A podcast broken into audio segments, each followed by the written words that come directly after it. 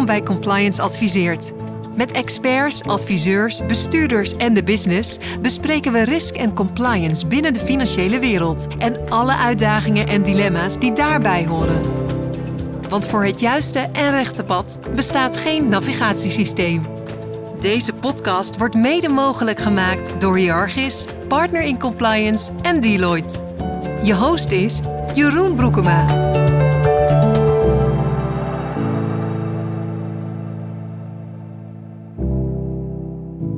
Welkom luisteraars bij een nieuwe aflevering van Compliance Adviseert. We spreken vandaag over denkfouten bij toezichthouders. En we doen dat met Tessa Koffeng, onderzoeker aan de Universiteit van Utrecht, maar ook werkzaam bij de Autoriteit Financiële Markten en in mei 2022 gepromoveerd op exact dit onderwerp, namelijk denkfouten bij toezichthouders. Dus perfect iemand denk om over dit onderwerp eh, te praten. En wat ik altijd heel fijn vind om eerst te doen, is om jou te leren kennen. Dat we weten met wie ik aan tafel zit, dat de luisteraars weten met wie we aan tafel zitten. Dus uh, Tessa, zou jij misschien eerst eens willen vertellen eh, wie jij bent en wat je allemaal doet? Ja, Jeroen, hartelijk dank. ik ben organisatiepsychologe. Ik, ik, werk dus bij de AFM als toezichthouder. en daarnaast werk ik bij de Universiteit Utrecht in de, bij de afdeling organisatiegedrag. Uh, zoals je inderdaad al zei, ben ik uh, vorig jaar gepromoveerd uh, op het onderwerp bias en toezicht. bij de promotoren Eliane van Steenberg, Naomi Ellemers en Femke de Vries. Wellicht voor een aantal luisteraars ook bekende namen. En hier ben ik terechtgekomen omdat zij in 2016 een samenwerking zijn gestart tussen de Universiteit Utrecht en de AFM. En uh, het doel daarvan was om sociaal-psychologisch onderzoek meer te verbinden met de toezichtspraktijk. Mhm. Een onderdeel van die samenwerking was uh, een PhD-plek, uh, die ik uiteindelijk ook heb vervuld. En die combinatie van werk bij de AFM en bij de Universiteit Utrecht was, ja, vond ik ook echt heel erg gaaf. Dat je eigenlijk de kans hebt om zowel heel diepgaand onderzoek te kunnen doen, echt dingen te ontdekken. En daarnaast ook meer directe impact te hebben vanuit, vanuit toezicht. Ja, want wat heb je eigenlijk gestudeerd daarvoor? Uh, sociale en organisatiepsychologie heb ik gestudeerd, ook bij de Universiteit Utrecht. En ben je daarna bij de AFM gaan werken of heb je nog een tussenstap gemaakt? Ik ben meteen uh, dit PhD-project uh, gaan doen. en het mooie was dus dat die kans voorbij kwam om zowel bij de universiteit als bij deze toezichthouder te gaan werken. Ook best lastig, of niet? gewoon tijdtechnisch om dat te combineren? Ja, zeker. Dus gelukkig zijn de voordelen groter dan, dan de nadelen, vind ik. Want de afwisseling uh, die dit mogelijk maakt, zo'n combinatiefunctie. Uh, en echt het, het, verbinden van het onderzoek met die praktijk vind ik gewoon het leukste om te doen. Echt impact maken.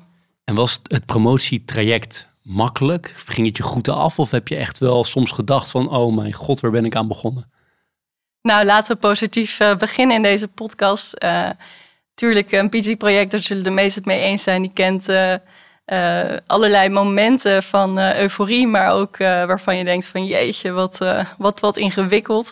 maar over het algemeen ben ik ontzettend blij dat ik dit heb gedaan. En je merkt nu ook, ja, ook als je, als je dat dan hebt afgerond, hoeveel mensen ook benieuwd zijn naar die uitkomsten. Ook allerlei organisaties, andere toezichthouders die heel graag willen horen wat je hebt gedaan, wat je hebt gevonden.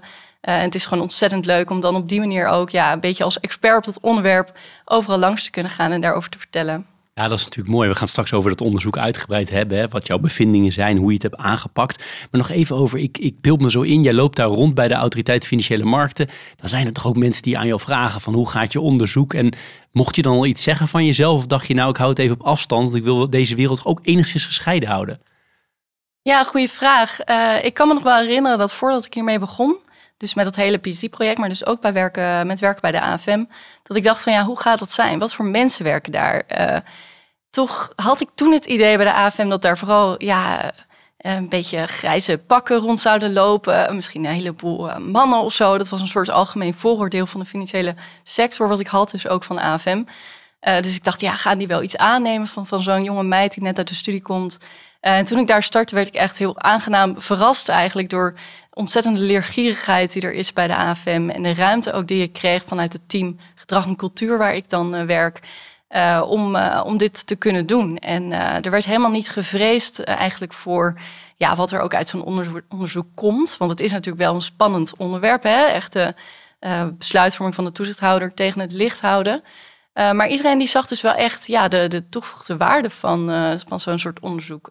juist ook om ook te kunnen ja, laten zien aan de buitenwereld dat we een, een spiegel ook voor onszelf houden. En niet alleen maar iets zeggen over de sector. Als je naar jouw onderzoek kijkt, zijn er wat mij betreft twee kernwoorden, tenminste die ik daar zie. De ene is denkfouten en de ander toezichthouders. Dus misschien, hè, je bent nu wetenschapper, officieel ook echt dokter.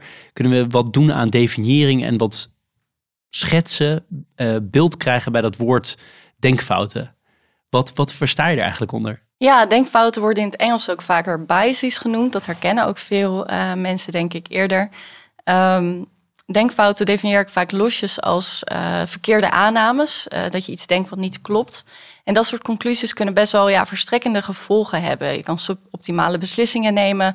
En zeker als, als toezichthouder of iemand of een andere impactvolle beslisser, zeg maar, kan dat verregaande consequenties hebben.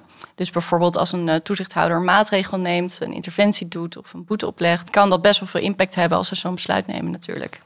Snap ik. En nu las ik in een, eh, een artikel, wat, wat op basis is van jouw PhD, dat er in de literatuur geschreven wordt over 180 vormen van denkfouten. Dat is gigantisch veel.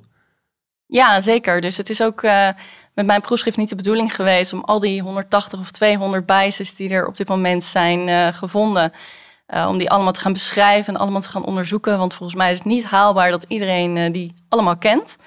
Maar volgens mij ligt er dus altijd eenzelfde soort ja, principe onder. Dat mensen dus aannames doen. En soms zijn dat juiste aannames, maar soms zijn dat verkeerde aannames. En je wil er dus eigenlijk iets, ja, iets voor regelen dat je snel genoeg erachter komt als je een verkeerde aanname doet. Is er dan nog een onderscheid tussen een soort van de onbewuste denkfout? Of is het altijd onbewust? Of kan je ook bewust een denkfout wel zien bij jezelf, maar hem toch gewoon doorzetten? Ik denk dat dat allebei wel kan. Dus vaak gaat het wel over de, de onbewuste biases. Maar ja, toch kan je soms ook uh, inderdaad wel bewust zijn dat je een bepaald belang hebt, bijvoorbeeld. En uh, toch denkt van, nou ja, dan uh, neem ik voor dat op basis van dat belang een besluit. terwijl dat misschien niet het meest optimale besluit is uiteindelijk. Helder. En een van de eerste die je dan ook beschrijft is een confirmation bias. Hè? Kan je die toelichten? Ja, dus confirmation bias in het Nederlands uh, bevestigingsbias. Uh, dat, wordt, uh, dat gaat eigenlijk over dat je alleen informatie zoekt die jouw eigen ja, denkbeelden bevestigt. Dat je tegenstrijdig bewijs daarbij negeert. En in het toezichtsvak zou dat bijvoorbeeld tot uiting kunnen komen dat, of een juristenvak, uh, dat je in een bepaalde zaak, het voorbereiden van een bepaalde rechtszaak bijvoorbeeld, alleen op zoek gaat naar bewijs die, uh, die bevestigend is. En dan kan je enorm ja, onaangenaam verrast worden in, uh, in een rechtszaak natuurlijk. En een andere is information bias. Die vond ik ook, die pik er even een paar uit hoor, want we gaan er niet 180, jij hebt ook geen 180 besproken, maar information bias, wat wordt daarmee bedoeld? Ja, dat is vaak een herkenbare voor toezichthouders. Als ik hierover vertel, dan zeggen ze, oh, die herken ik wel. Uh, dat is eigenlijk de neiging om op zoek te blijven gaan naar meer informatie. Dat je denkt dat dat eigenlijk altijd tot betere besluiten le uh, uh, leidt. Maar vaak is dat niet zo. Vaak heeft het dan geen invloed meer op het te nemen besluit. En de kunst is dus om wel door te vragen om meer informatie te krijgen als het zin heeft, maar ook weer niet door te gaan tot het punt, maar vind dat punt maar eens. Dat ja, ideale precies. Punt. Ja, dat is dus denk ik wel een van de lastige opgaven van, van de toezichthouder, tussen aanhalingstekens nog eentje eruit pakken, de, de hindsight bias. Wat, wat versta je daaronder? Ja, dat is uh, inderdaad ook een hele relevante voor toezicht. Want ze kijken vaak nadat er iets mis is gegaan, hoe dat kwam. En het is natuurlijk achteraf vaak goed uh, te verklaren waarom iets is gelopen. Uh, en dat is lang niet altijd ja, te voorspellen geweest. Dus op het moment dat dat gebeurde, werden er misschien best goede beslissingen genomen voor, voor wat er ja, op dat moment voor kennis was. Uh, dus het kan, uh, ja, het, altijd makkelijker gezegd uh, achteraf waarom dingen lopen zoals ze lopen. En als mensen dan het idee hebben dat, dat, dat ze het dan toen anders hadden moeten doen, dan kan je dat wel hindsight bias noemen. Een soort postrationaliseren waarom iets zo is gelopen, terwijl op dat moment eigenlijk je dat helemaal niet had ja. bedacht. Ja, en eigenlijk is het type onderzoek dat ik doe als sociaal psycholoog ook um, bedoeld om dat soort bias wat meer te voorkomen. Want heel veel, vaak wordt er ook gekeken naar de toezichthouder als iets mis is gegaan van wat was hun rol. En dat is ook allemaal achteraf. Uh, dat ze gaan kijken uh, wat, wat ze beter hadden kunnen doen. Dus daar heb je ook een belangrijke rol, kan een belangrijke rol spelen, de hindsight bias. En um, in het type onderzoek van sociaal psychologen kijken we juist heel erg veel meer naar, naar het proces in de besluitvorming van, de, van toezichthouders bijvoorbeeld. Uh, van mensen in het algemeen. Proberen we ook echt op zoek te gaan naar wat voorspelt nou een, een slechtere beslissing.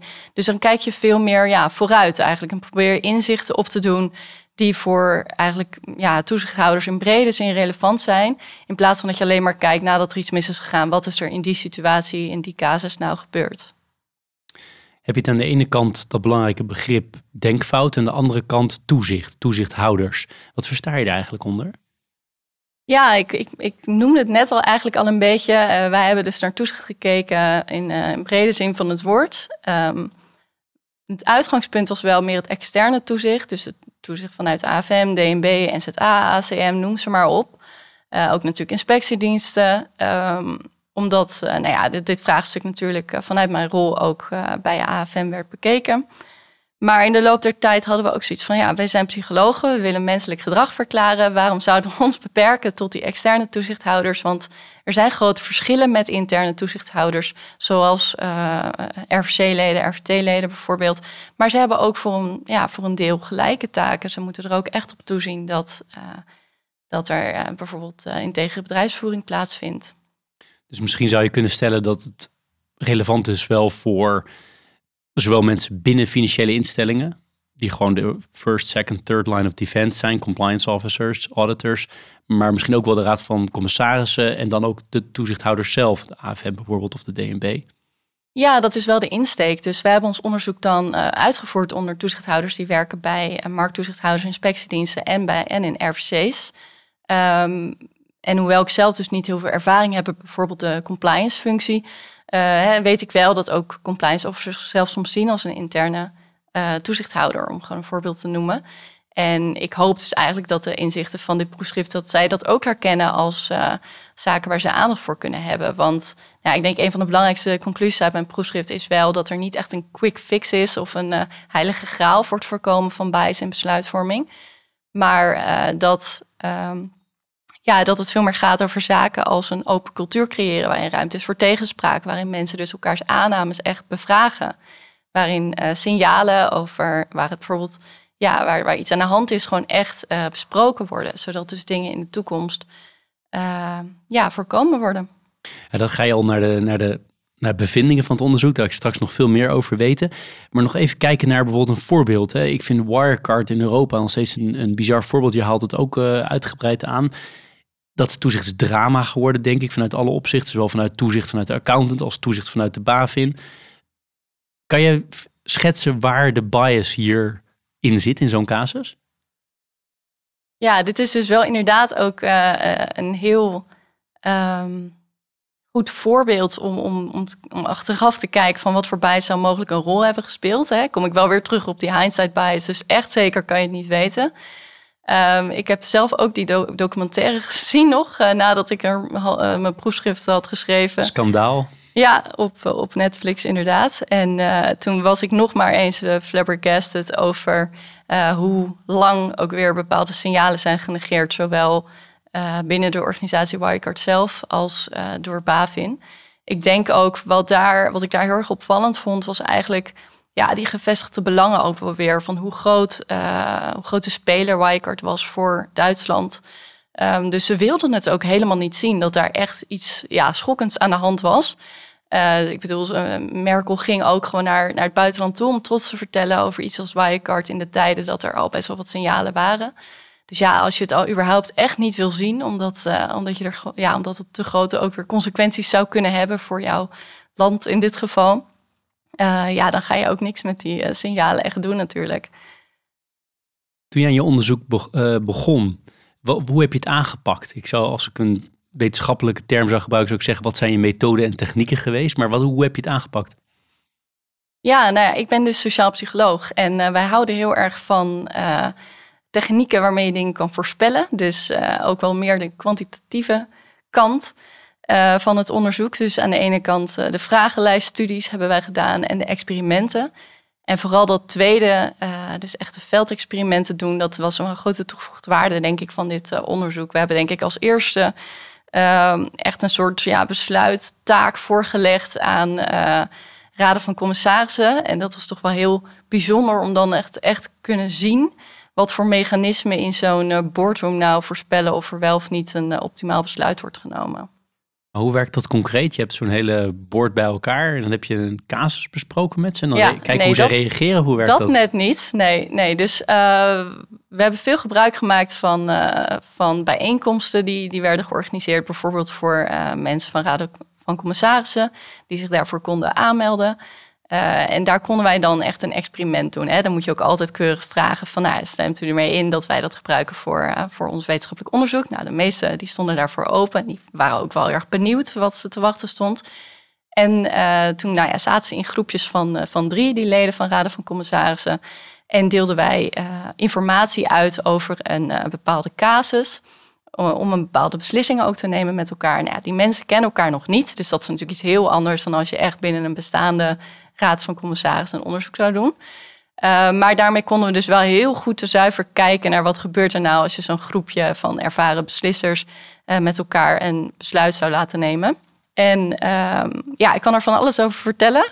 Zou je dat ook nou, allemaal ik ben willen anders, Nou, allemaal weet ik niet misschien wel. Maar waar ik vooral ook nieuwsgierig naar ben is van dan hoor je dat allemaal. Dat, ik weet niet of je het opneemt of aantekeningen maakt. Maar ga je dat dan vervolgens coderen of zo? Of zoek je bepaalde woorden? Ik ben gewoon nieuwsgierig hoe je dat ja, aanpakt. Ja, precies. Nou ja, het is gewoon uh, heel leuk in de sociale psychologie... dat je echt uh, bepaalde experimentele designs hebt... die je dan gewoon kan toepassen, ook op die ervaren beslissers. Alleen heel weinig mensen kennen dat soort onderzoek... omdat het tot nu toe vooral onder studenten is uitgevoerd. En ja, dan vinden ze onder studenten bijvoorbeeld dat er groupthink plaatsvindt. Bij, uh, nou ja, als er een aantal studenten met elkaar een beslissing nemen. Maar dan krijg je vervolgens het commentaar: ja, maar dat zijn studenten. Wat weten zij nou? Ze hebben helemaal geen ervaring met dat soort type beslissingen. Of dat dan een investeringsbeslissing is, of een uh, selectietaak, of een moordzaak. Weet je, allemaal dat soort beslissingen laten ze dan nemen door studenten. Dus het vernieuwende aan mijn onderzoek was ook om dat juist uh, uit te voeren onder die ervaren beslissers, onder uh, leden van raden van commissarissen. Uh, en zo'n design, nou ja, zo'n experimenteel design was bijvoorbeeld dat ze echt dat we bepaalde informatie over een bes beslissing verdeelden onder groepsleden. En dan moesten ze er zelf achter zien te komen dat die informatie verschillend was die zij hadden. En um, als zij dat, ja, als, als ze daarachter kwamen, dat ze gewoon heel goed naar elkaar luisterden. Dat iemand zei van hé, hey, maar ik heb dit op mijn blaadje staan. En de ander zei, oh, dat, die informatie die is nieuw voor mij. Als ze daarachter kwamen, dan konden ze dus die plussen en minnen van die besluitvorming ja, uh, helemaal goed afwegen en tot het optimale besluit komen. Het moet ongelooflijk leuk geweest zijn om te doen, of niet? Ja, het was, het was heel gaaf, omdat je meteen eigenlijk die, ja, ook uh, op basis van reacties ziet wat er gebeurt in die groepjes. Dus er waren ook groepjes uh, van, uh, van commissarissen. Waar iemand die spontaan eigenlijk voorzitterschap op zich nam, hè, die eigenlijk bepaalt hoe, hoe ze het gingen doen in zo'n groepje. die dan meteen zegt van, nou, dat had ik niet op mijn papier staan, dus dat, dat klopt niet wat jij zegt. Weet je wel, dus die meteen een alternatief van tafel veegt eigenlijk. Terwijl de groepjes waar het beter ging, zag je toch wel meer ja, dat, ze, dat ze echt waakzaam waren op van... hé, hey, volgens mij hebben wij verschillende informatie. Lijkt me ontzettend leuk om te doen. Dit is Compliance Adviseert. Hoeveel van dat soort experimenten heb je gedaan en hoeveel vragenlijsten? Even de N bepalen. Mijn proefschrift bestond dus uit uh, drie onderzoeken, maar echt uit nog uh, allemaal verschillende studies. Dus eigenlijk de totale N van alles wat ik heb gedaan, dat weet ik niet precies.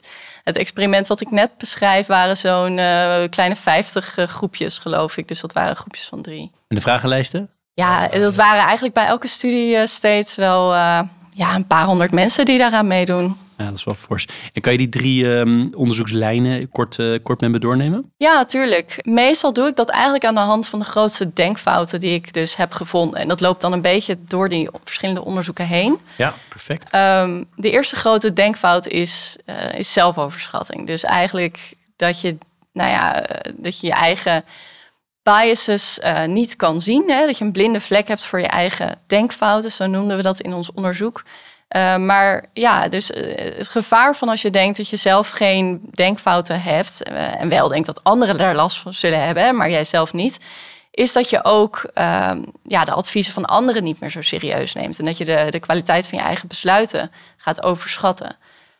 Uh, nou, dat zagen we bijvoorbeeld ook in het experiment wat ik net beschreef. Dus nou, die, die, die groepjes van commissarissen die gingen met elkaar zo'n besluit nemen. En echt maar een vijfde van die groepjes die kwam tot het beste besluit. Terwijl ze wel bijna allemaal dachten dat ze het beste besluit genomen hadden. Dus ja, dat was ook ehm, ja, heel, heel opvallend. Beetje doet me denken aan als je automobilisten vraagt, rij je beter dan het gemiddelde? Dat eigenlijk iedereen zegt ja. Precies, ja, dit is dus een vorm van dat better than average effect, wordt dat dan genoemd. Uh, en in de literatuur noemen ze dat dan de bias blind spot. Dus echt het idee dat je zelf geen last hebt van denkfouten, maar anderen wel. En weet jij of denk je dat dit meer speelt bij mensen met veel ervaring? Ja, goede vraag. Uh, dat, daar hebben wij inderdaad ook naar gekeken. Juist omdat dit soort onderzoek ook weer vaak onder studenten was uitgevoerd.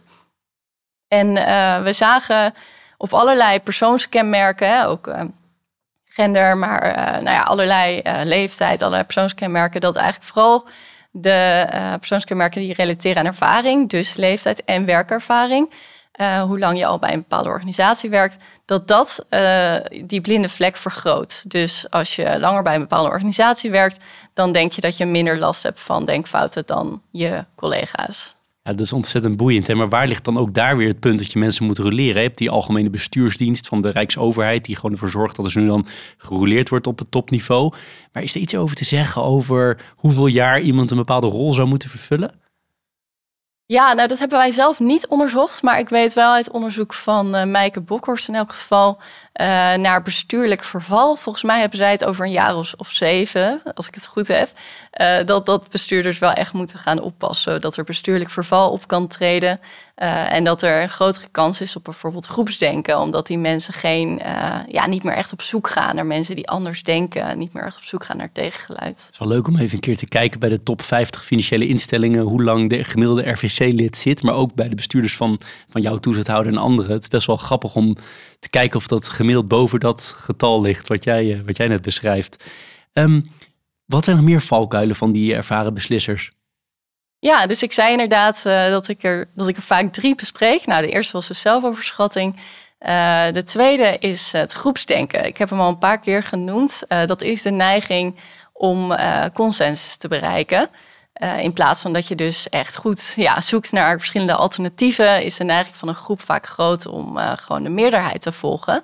Nou, in het experiment wat ik nu al een aantal keer genoemd heb, zagen we dat dus ook terug. Dus een vijfde van die groepjes die nam ja, niet het beste besluit, uh, wat we helemaal zo konden vaststellen wat dat moest zijn. En, en dat kwam omdat zij eigenlijk gewoon meteen de meerderheid volgden. Dus dat konden wij ook, uh, ook zien. Ze hadden van tevoren nou ja, opgeschreven wat hun eerste voorkeur was. En op het eind was het bijna altijd het besluit uh, was hetzelfde als het eerste voorkeur van de meerderheid. Dus dan zie je ook dat, er, uh, dat die discussie eigenlijk niet meer zo heel veel toegevoegde waarde had. Maar dat de eerste voorkeur van de meerderheid, voordat ze überhaupt in discussie gingen, direct bepalend was voor het uiteindelijke besluit. Maar zitten er dingen achter als eh, conflictmijdendheid, uh, luiheid tussen aanhalingstekens, hè, van prima, maar zo zijn we er sneller doorheen. Tijdsgebrek, zijn dat allemaal elementen? Moet ik daar aan denken waarom mensen dit doen? Dat zou kunnen. Uh, alleen zelf hadden we in dit experiment uh, ja, vooral gezien of, of mensen dus überhaupt ja, luisterden naar die verschillende uh, informatie die op tafel kwam. Hè. Werd, deden mensen hun best, zeg maar, om uh, nieuwe informatie bij de besluitvorming te betrekken? Of hadden ze zoiets van, nou ja, handen omhoog, wie denkt optie A? Uh, nou, dan zijn we snel klaar. Hè. We maken even een rondje, maar dan kiezen we ook optie A. Uh, terwijl groepjes die gewoon nog wat meer op zoek gingen naar al die informatie het wellicht beter deden. Ja, ontzettend interessant, hè? want komt dus neer op luisteren. Dat is heel belangrijk, hoor ik jou een aantal keer zeggen. Maar het komt toch ook wel neer op er de tijd voor nemen dan. Want als je bij elk punt echt goed alle meningen wil horen op zo'n agenda, bijvoorbeeld van een RVC, moet hoop besproken worden. Het zijn al part-timers. Best wel zwaar lijkt mij om dan daar nog even één of twee uur extra vergaderingstijd aan toe te voegen. Want daar leidt het toch toe of zie ik dat verkeerd? Ja, dat is dus de vraag. Want uh, in dit geval leek extra tijd niet zo heel veel uit te maken, omdat die groepjes uh, toch al wisten wat ze gingen beslissen. En de discussietijd vooral. als ze het goed willen doen. Ja, als je dan zeg jij, dan moet je goed luisteren. Ja, um, ik denk best wel dat je voor jezelf uh, in, een, in, een, in een boardroom een proces kan afspreken waarbij je echt ja, toch wel efficiënt uh, op een efficiënte manier zo goed mogelijk alle informatie boven tafel kan krijgen. En dat kan ook best wel te maken hebben met gewoon meteen ook uh, ja, de belangen op tafel leggen van en, en, en mensen hun twijfelpunten of uh, echt vragen om wat, wat alternatief, wat het meest realistische alternatief ook is, in plaats van je te laten leiden door honderd, laten af te leiden, bedoel ik meer door honderd alternatieven. Um, dat, er zijn best wel, denk ik, manieren om toch wel op een efficiënte manier zoveel mogelijk informatie boven tafel te houden. Maar alleen extra tijd, dat uh, hoeft niet heel veel uit te maken. Doet niet de volledige trick. Wat ik bij mezelf heel erg kan voorstellen uh, uit het verleden, is dat ik de neiging zou hebben om bij onderwerpen waar ik zelf niet al te veel van af weet en iemand anders hoog heb zitten op dat onderwerp, dat ik zou denken, nou ja, die, ik stel maar niet die vraag of zo, want diegene die weet er al zoveel van. Is dat ook iets wat je herkent? Dat dat mensen zo denken zoals ik? Ja, dat is, dat is een lastig inderdaad. Want aan de ene kant zou ik ook altijd wel stimuleren, bijvoorbeeld in de boardroom, dat de experts erbij worden gehaald. Hè? Dat er toch altijd wel wordt gekeken van nou, wie moeten we aan tafel hebben eigenlijk om hier alles over te kunnen, alles te kunnen weten. Uh, maar echt een soort oordeel laten afhangen van één expert, dat, dat zou nooit echt een goed idee uh, zijn, denk ik. Ik haalde je uit je structuur, want je had er drie. Je had zelfoverschatting, groepsdenken en ja, zo houden we het spannend, toch? Zo is het. De derde is uh, vals gevoel van veiligheid. De neiging om te zoeken naar uh, quick fixes. Nou, aan het begin noemde ik ook al even dat een belangrijke conclusie uit mijn proefschrift ook is dat er niet echt een uh, quick fix is voor het voorkomen van denkfouten. Maar ik heb ook wel gemerkt tijdens het doen van mijn onderzoek, ook wel bij mezelf, dat mensen heel graag toch ja, een quick fix willen. Een bepaalde tool of een bepaald middeltje, waardoor het allemaal in één keer ja, uh, opgelost zou zijn. Waardoor je sowieso tot betere besluiten komt. Um, ja, dat zagen we ook in, in, dat experiment. Dus daar gaven de helft van de groepen uh, ook wel een hulpmiddel. Dus een beslismatrix bijvoorbeeld, waarin je echt de plussen en minnen van al die opties kon noteren en kon afwegen. Dus ik, ik had zelf ook het idee van, nou, dat moet toch echt wel tot betere besluiten leiden. Uh, maar dat, dat hielp ook niet. Dus, uh, dus dat was toch ook wel opvallend. Dat ja, blijkbaar is dat die eerste voorkeur van de meerderheid zo sterk. Dat het echt zorgvuldig uh, bespreken van alle voor- en nadelen niet zo heel veel helpt. dus ik geef ook altijd wel mee van, nou ja, ik, ik, ik zou ook niet zeggen van, nou, schaf alle hulpmiddelen af. Want het had ook geen ja, nadelig effect. Um, alleen wees er wel, ja, verwar het middel niet met het doel, zeg maar. Dus wees wel waakzaam op dat er echt kritische discussie is, dat er alternatieven worden besproken, dat mensen serieus worden genomen, et cetera. Ja, want even voor mensen die niet gelezen hebben, het woord hulpmiddelen komt heel vaak terug bij jou. Hè? Want wat zijn het nou precies allemaal? Je gaf net een voorbeeld van zo'n matrix, maar wat is het nog meer? Ja, in dit experiment kunnen we natuurlijk niet uh, tal van uh, mogelijkheden onderzoeken, maar uh, daar hadden we dan uh, zo'n beslismatrix uh, getest. En uh, een soort ja, advocaat van de duivel techniek. Dat is voor mensen ook wel vaak bekend. Iets waar snel naar wordt verwezen als een goede oplossing voor het verbeteren van de besluitvorming. dus daarin vroegen we ook ja, om een bepaalde rolverdeling aan te nemen in de, in de groepjes in ons experiment. maar dat was dus ook niet effectief middel. Wat dan wel? Ja, dus dat is inderdaad, je kan soms een beetje pessimistisch worden als je in de helft van het verhaal uh, zit uh, van mijn onderzoek. Uh, maar zo eindigt het onderzoek gelukkig niet. Dus wij hebben uiteindelijk echt meer vanuit organisatiepsychologie gekeken naar van oké, als een eenvoudig middel nou niet helpt, wat heb je dan nodig? Hè? Waar, waar valt of staat het mee? En dan komen we toch wel echt uit op de, op de organisatiecultuur, op de teamklimaat, op leiderschapsgedrag. Um, en dat is ook wel ja, het onderdeel wat ik zelf ook ontzettend interessant vind altijd. Uh, en zoals ik bijvoorbeeld beschrijf met zo'n advocaat van de duivel techniek. Je kan je ook wel voorstellen, denk ik, dat als je iemand aan zou wijzen hè, in de groep of in de boardroom die de advocaat van de duivel moet spelen. Maar er zit een voorzitter bij die daar eigenlijk helemaal niet op zit te wachten op iemand die uh, ja, met alternatieven komt. Ja, dan heb je wel die techniek toegepast, maar heeft het geen enkele zin. Uh, dus daarom dacht ik ook wel van ja, de crux zit hem toch uiteindelijk veel meer in hoe mensen met elkaar omgaan. En dat is een hele simpele definitie van iets als cultuur of klimaat, maar dan komt het uiteindelijk wel op neer. En het is ook een kwestie van, van echt doen met elkaar. Um, dus echt uh, vragen, uh, ja, echt om, ja, om um, alternatieve vragen, echt vragen om, om mensen, mensen erbij te betrekken die een hele andere blik hebben ergens op, bijvoorbeeld. Ja, want jij, waar ik heel erg in geloof, maar dat kan natuurlijk een bias zijn. Hè, dat moeten we in dit gesprek extra op letten. Maar is voorbeeldgedrag, jij beschrijft dat ook heel veel, dat werkt toch heel erg goed, of niet? Als mensen zelf, toon at de top wordt het vaak genoemd, maar misschien ook medewerkers, wie dan ook. Is dat niet de drijvende kracht achter cultuur? Dat je zelf, als je zelf niet wil dat je bepaalde informatie achtergehouden wordt voor jou, moet je dat zelf dus ook niet doen. Gewoon dat soort hele simpele dingen, maar het goede voorbeeld geven. Zeker, ja. Uh, en um, voorbeeldgedrag van leiders, uh, daar wordt vaak naar gekeken. Uh, maar ik, ik denk dat mensen dan heel snel denken aan de bestuurders bijvoorbeeld, toon aan de top. Maar leiders is veel breder. Hè? Ik bedoel, ook informele leiders, projectleiders. Eigenlijk iedereen die, die op de een of andere manier de toon zet in een gesprek of in een discussie of in de besluitvorming. Uh, die kunnen iets doen in hun voorbeeldgedrag. Uiteindelijk ja, hebben we daar allemaal een, uh, een rol te vervullen. En ik vond het mooi dat Laura van Geest, onze bestuursvoorzitter bij de AFM, zelf ook een keer zei van ja, dat is toch mijn uh, belangrijkste beïnvloedingsinstrument uiteindelijk. Dus nou als, als iedereen dat zo ziet, dan zijn we echt al een heel stap verder.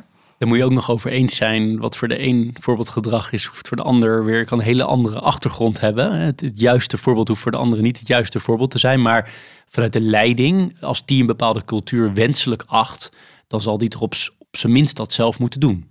Ja, precies. En, en dat is ook wel de reden waarom wij dat soort onderzoek doen. Dus uh, vanuit de sociale organisatiepsychologie toetsen we echt van ja, wat voor soort leiderschapsgedrag helpt nou bijvoorbeeld om zo'n open sfeer te creëren, om uh, vertrouwen in teams te creëren. Uh, en daar vonden we dan bijvoorbeeld participa participatief leiderschap, hoe we dat dan noemen met een mooi maar moeilijk woord. En dat gaat dus eigenlijk heel erg over gewoon, ja, hoe betrek je mensen erbij? Hebben mensen echt een, een C in wat er besloten wordt? Um, ja, en dat, dat soort dingen kan je natuurlijk ook gewoon heel goed checken als, als leidinggevende. Of kan laten checken of, of in een medewerkersonderzoek meenemen of wat dan ook. Maar ja, hoe staat het ermee? Hebben mensen het gevoel dat ze echt gehoord worden? Dat er iets ge, uh, gebeurt met hun input? En dan is de gedachte, als je die vorm van leiderschap hebt, dat je meer geneigd bent om informatie te delen. Is dat dan de gedachte? Werkt die zo, de gedachte trant? Ja, nou ja, dat, dat hebben we inderdaad echt onderzocht. Dat mensen meer het uh, vertrouwen, ja, veiligheid ook ervaren om, om te kunnen uh, om, om, iets te kunnen delen in hun team uh, in dit geval. Dus ja, dat kwam zeker uit, uh, uit ons onderzoek.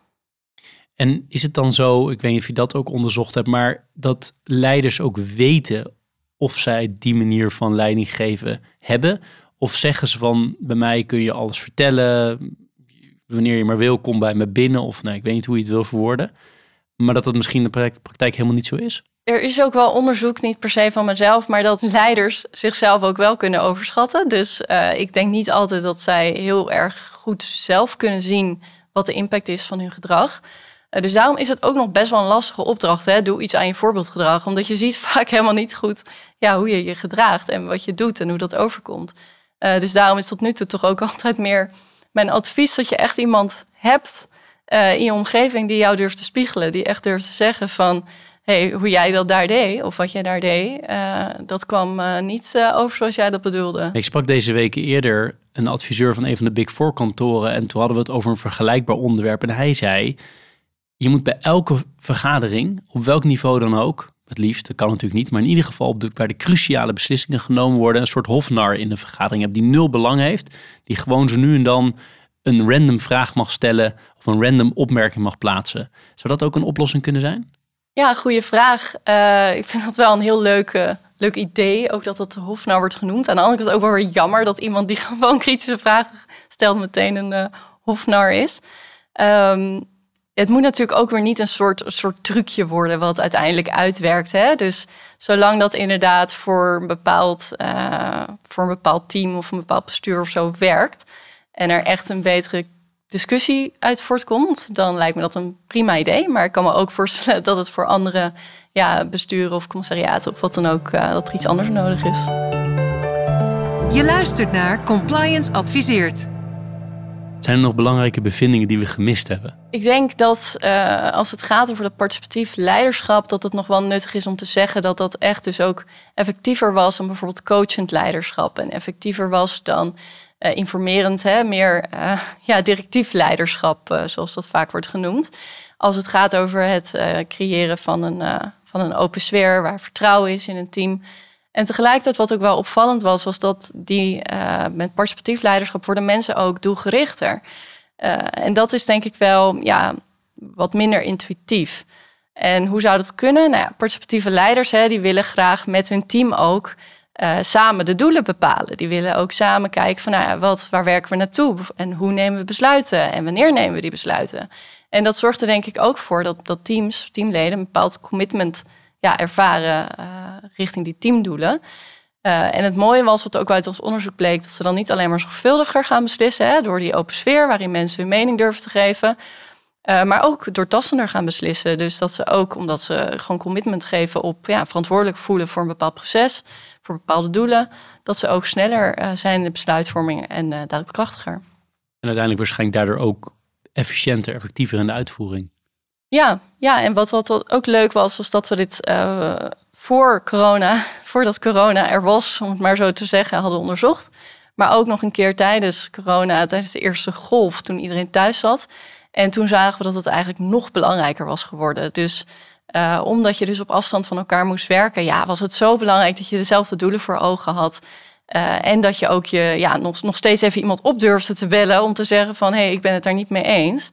Want ja, als, als je dan nog helemaal niet echt ervoer, die veiligheid of dat vertrouwen of verbinding, maar en ook dat commitment, dan zou dat er waarschijnlijk alleen maar slechter op zijn geworden als je op afstand van elkaar werkt. Wat was persoonlijk jouw favoriete bevinding? Waar je dacht, dat vind ik echt zelf het allerleukst? Ja, die hebben we al besproken, denk ik. Want dat was toch wel dat uh, ja, ervarenheid uh, niet per se ja, een proxy is voor kwaliteit, hoe ik het zou noemen. Want dat wordt nog vaak gedacht, hè? ook bij bijvoorbeeld nou ja, uh, het, het, selecteren van kandidaten of misschien zelfs wel toetsen van mensen, wordt daar nog heel erg naar gekeken. Van wat is een ervaring? En grotere ervaring is denk ik niet automatisch ja, beter op sommige aspecten. Net als dat het ook risico's kan hebben als uh, mensen die meer ervaren zijn ook minder snel hun aannames zullen gaan checken. Dat hebben we ook wel gezien in eerder onderzoek bij rechters bijvoorbeeld. Ja, waarin we zagen dat ervaren rechters echt sneller op hun vooroordelen afgingen dan, uh, dan minder ervaren rechters. Dus dat is ook uh, interessant. Ja, absoluut. En wat mij lastig lijkt is dat je ook met ervaring wel inhoudelijke technische kennis vaak wel weer meer hebt die je in dit soort rollen ook gewoon nodig hebt. Je moet wel, als je toezicht houdt op een financiële instelling, je kan niet op snel een, de balans doorgronden, ik noem maar wat, dan is het wel heel ingewikkeld. En vaak jonge mensen hebben die kennis gewoon niet, omdat je daar toch wel ja, je, uren gemaakt moet hebben. Zeker. Dus ik wil het ook niet te kort doen. Alleen ik denk dat de nadruk nu nog vaak te veel op, op ja, de, de inhoudelijke kennis slash de ervaring die daarvoor nodig was ligt. Want in inhoud kan je nog uh, leren. en op bepaalde vlakken ook zeker, uh, bepaalde leiderschapsvaardigheden en dergelijke kan je ook zeker leren. Alleen, ja, het zou toch uh, fijn zijn om in ieder geval iemand aan boord te halen die, die geneigd is om, om zich als een perspectief leider bijvoorbeeld op, ja, op te stellen, als dat ook is. Als dat ook het type leider is die je wil heb ik nog één onderwerp opgeschreven. En ik weet niet of je daar iets mee kan. Maar ik vind het zelf zo interessant. Want ik geloof heel erg aan jouw verhaal rondom participatief leiderschap. Maar in relatie tot crisis, hè? wanneer bijvoorbeeld een financiële instelling echt in een crisis terechtkomt, richting um, bankroute gaat of boze klanten, of nou ja, er kan een crisis zijn voor een organisatie, maar ook voor een samenleving natuurlijk veel breder eh, trekken. We hebben nogal wat crisis tegenwoordig. Maar dan zegt men altijd, heb je ook wel wat directief leiderschap nodig, want het moet toch allemaal sneller. Maar tegelijkertijd wil je die informatie boven water krijgen en wil iedereen meekrijgen. Met andere woorden, komt, komen al deze biases niet veel zwaarder onder druk te staan in zo'n crisissituatie? En, en wat doe je dan? Ongetwijfeld. Ik heb daar zelf geen onderzoek naar gedaan natuurlijk. Uh, maar ik weet wel uit het onderzoek van uh, Janka Stoker en collega's van haar... Uh, dat in de tijden van de financiële crisis inderdaad veel meer ja, de wens was voor een directief leider die zei van zo gaan wij deze crisis doorstaan en zo komen wij hieruit. Uh, maar nu tijdens die coronacrisis bijvoorbeeld veel, veel meer behoefte was aan participatief leiders. Van hoe gaan wij deze crisis doorstaan met elkaar? Weet je wel, hoe houden we die verbinding? Um, dus het zou kunnen dat het per crisis best wel een beetje, ja, per type crisis wel een beetje verschilt. Wat voor leiderschap er nodig is dan wel gewenst wordt. Uh, het zou ook kunnen dat de tijd een beetje verandert. Dat, dat er toch ja, langzamerhand steeds meer waardering komt voor leiders die niet alleen maar super directief zijn. En dan heb je op een bepaald moment heb je dat onderzoek afgerond en dan treed je naar buiten, zowel naar buiten naar jouw andere werkgever, namelijk de autoriteit financiële markten, als breder naar buiten. Wat voor reacties kwamen er? Ja, ik denk de opvallendste reactie, wat meest stof deed opwaaien, was eh, een artikel in het FD. Uh, nou ja, jullie hebben natuurlijk nu heel veel over mijn onderzoek gehoord. Het ging heel breed over toezicht, over denkfouten, uh, heel erg vanuit sociaal-psychologisch perspectief. Uh, maar de kop van het FD-artikel was DNB en AFM onvoldoende objectief en rationeel.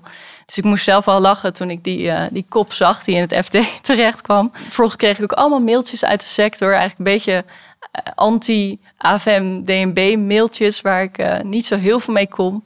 Ehm, maar ja, ik hoop dat nadat ze mijn proefschrift hadden gelezen, het toch wel iets genuanceerder was. wat ook heel erg leuk was, was dat ik best wat uitnodigingen had gehad. Dus van andere organisaties, andere toezichthouders waar ik langs kon gaan. En dat gesprek ook aan kon gaan. En bij AFM zelf uh, ben ik ook nog heel druk met het, uh, ja, thema besluitvorming, ook bij onszelf. Want dat is natuurlijk ja, wel mooi als je ook bij AFM werkt, dat je er dan ook echt werkelijk mee aan de slag gaat in je eigen organisatie. Ja, ik kan me helemaal voorstellen. Deze podcast heet Compliance Adviseert. Je hebt niet specifiek naar compliance officers gekeken, maar zijn er nog elementen waarvan je denkt: hé, hey, dat is interessant om aan deze compliance community te vertellen? Ja, ik denk dat we de, meeste adviezen die ik heb gegeven ook, ook uh, al wel nuttig kunnen zijn voor een compliance officer. Als zij dus inderdaad ook kijken naar aspecten als open sfeer creëren, wat is daarvoor nodig? Uh, en kijken naar uh, ook misschien hun eigen biases. Want uiteindelijk hebben we natuurlijk allemaal bepaalde ja, aannames, bepaalde blinde vlekken. We bekijken iets uit een bepaalde bril vanuit onze taakopvatting, vanuit onze missie. Uh, en uiteindelijk een meer specifieke, ja, specifieker advies zou kunnen zijn van ja, ga ik echt de samenwerking actief opzoeken dan met, met andere rollen die echt een ander perspectief bieden. Hè? Dus bijvoorbeeld de compliance officer zal, zal dingen weer anders kunnen bekijken dan, dan de raad van commissarissen of de externe toezichthouder. En die kunnen elkaars blinde vlekken denk ik heel mooi invullen. Wellicht meer dan nu gebeurt. Mooi. Tot slot nog een paar laatste dingen. Eentje is uh, in een van jouw uh, papers waarin je je PhD beschrijft, in het jaarboek Corporate Governance. Daar heb je het over een oproep aan de leiders als afsluiting. En dan zeg je, stel realistische verwachtingen. Dat is cruciaal. Klopt. Vraagteken. Ja, klopt. Um, dat zat hem ook met name op het idee dat die toezichthouders altijd maar objectief moeten zijn. Dat staat zelfs in de kaderstellende visie op toezicht. Uh, alle, ten alle tijden onafhankelijk en objectief zijn, daar, daar geloof ik niet in. Daar ben ik ook psycholoog voor. Uh, dus die de verwachting van, van die uh, toezichthouders dat die altijd maar onafhankelijk zijn in hun oordelen en geen belangen hebben of wat dan ook. ja, daar, dat moeten we niet meer de hele tijd zeggen, denk ik. Meer van juist meer gewoon zeggen welk belang je hebt, vanuit welke bril bekijk je dingen. Daar het gesprek ook over aan kunnen gaan. Dat, dat is meer verrijkend, denk ik. Wat gaan we allemaal nog van jou zien de komende jaren? Waar, uh, zowel wetenschappelijk als bij de toezichthouder? Waar richt je op? Ja, leuke vraag. Nou, voorlopig blijf ik lekker verbonden bij AFM en de Universiteit Utrecht. Dus nu als onderzoeker en ook nog steeds als toezichthouder. Er zijn ook nieuwe promovendi gestart bij, bij AFM en ook bij DNB. Um, die richten zich ook veel meer op uh, de effectiviteit van bepaalde toezichtinterventies. En uh, vaak ook in relatie tot duurzaamheid, wat nu een heel belangrijk strategisch thema is voor veel toezichthouders en voor de wereld in general. Uh, dus dat zijn wel thema's waar ik mezelf ook um, ja, veel meer mee bezig ga houden. Interessant, ik ben benieuwd. tot slot, Tessa, ik stel heel vaak de eindvraag. Is er nog iets waarvan jij zegt, nou dat hadden we echt moeten bespreken of dat is nog leuk om toe te voegen aan deze podcastaflevering? Nou, ik ben zelf natuurlijk sociaal psycholoog. Dat heb ik een aantal keer benoemd. Juist omdat nou, er volgens mij nog zo weinig psychologisch onderzoek gebeurt binnen toezicht. Uh, terwijl dat naar mijn idee zoveel van toegevoegde waarde zou kunnen zijn. Um, ik denk dus ook dat, dat psychologen nog, uh, nog te weinig aanwezig zijn eigenlijk in toezicht en in het bedrijfsleven. Hè, en ook in de top van het bedrijfsleven. En ik zie nu wel steeds meer een aantal hele goede voorbeelden uh, waar er wel een psycholoog zit. Dus nou ja, om, om dichtbij uh, in mijn omgeving te kijken. Hè. Naomi Ellemers is lid van de Raad van Commissarissen van PwC. En wat ik van haar ook meekrijg en zie, is dat zij op meerdere manieren eigenlijk echt, nou ja, ook als een soort debiaser kan optreden in, in zo'n RVC. Dus hè, aan de ene kant uh, biedt zij sowieso wel al een verfrissend perspectief, want het is toch nog steeds meer ja, juridisch, economisch of andere meer technische uh, expertise die aanwezig is in een RVC of een RVB.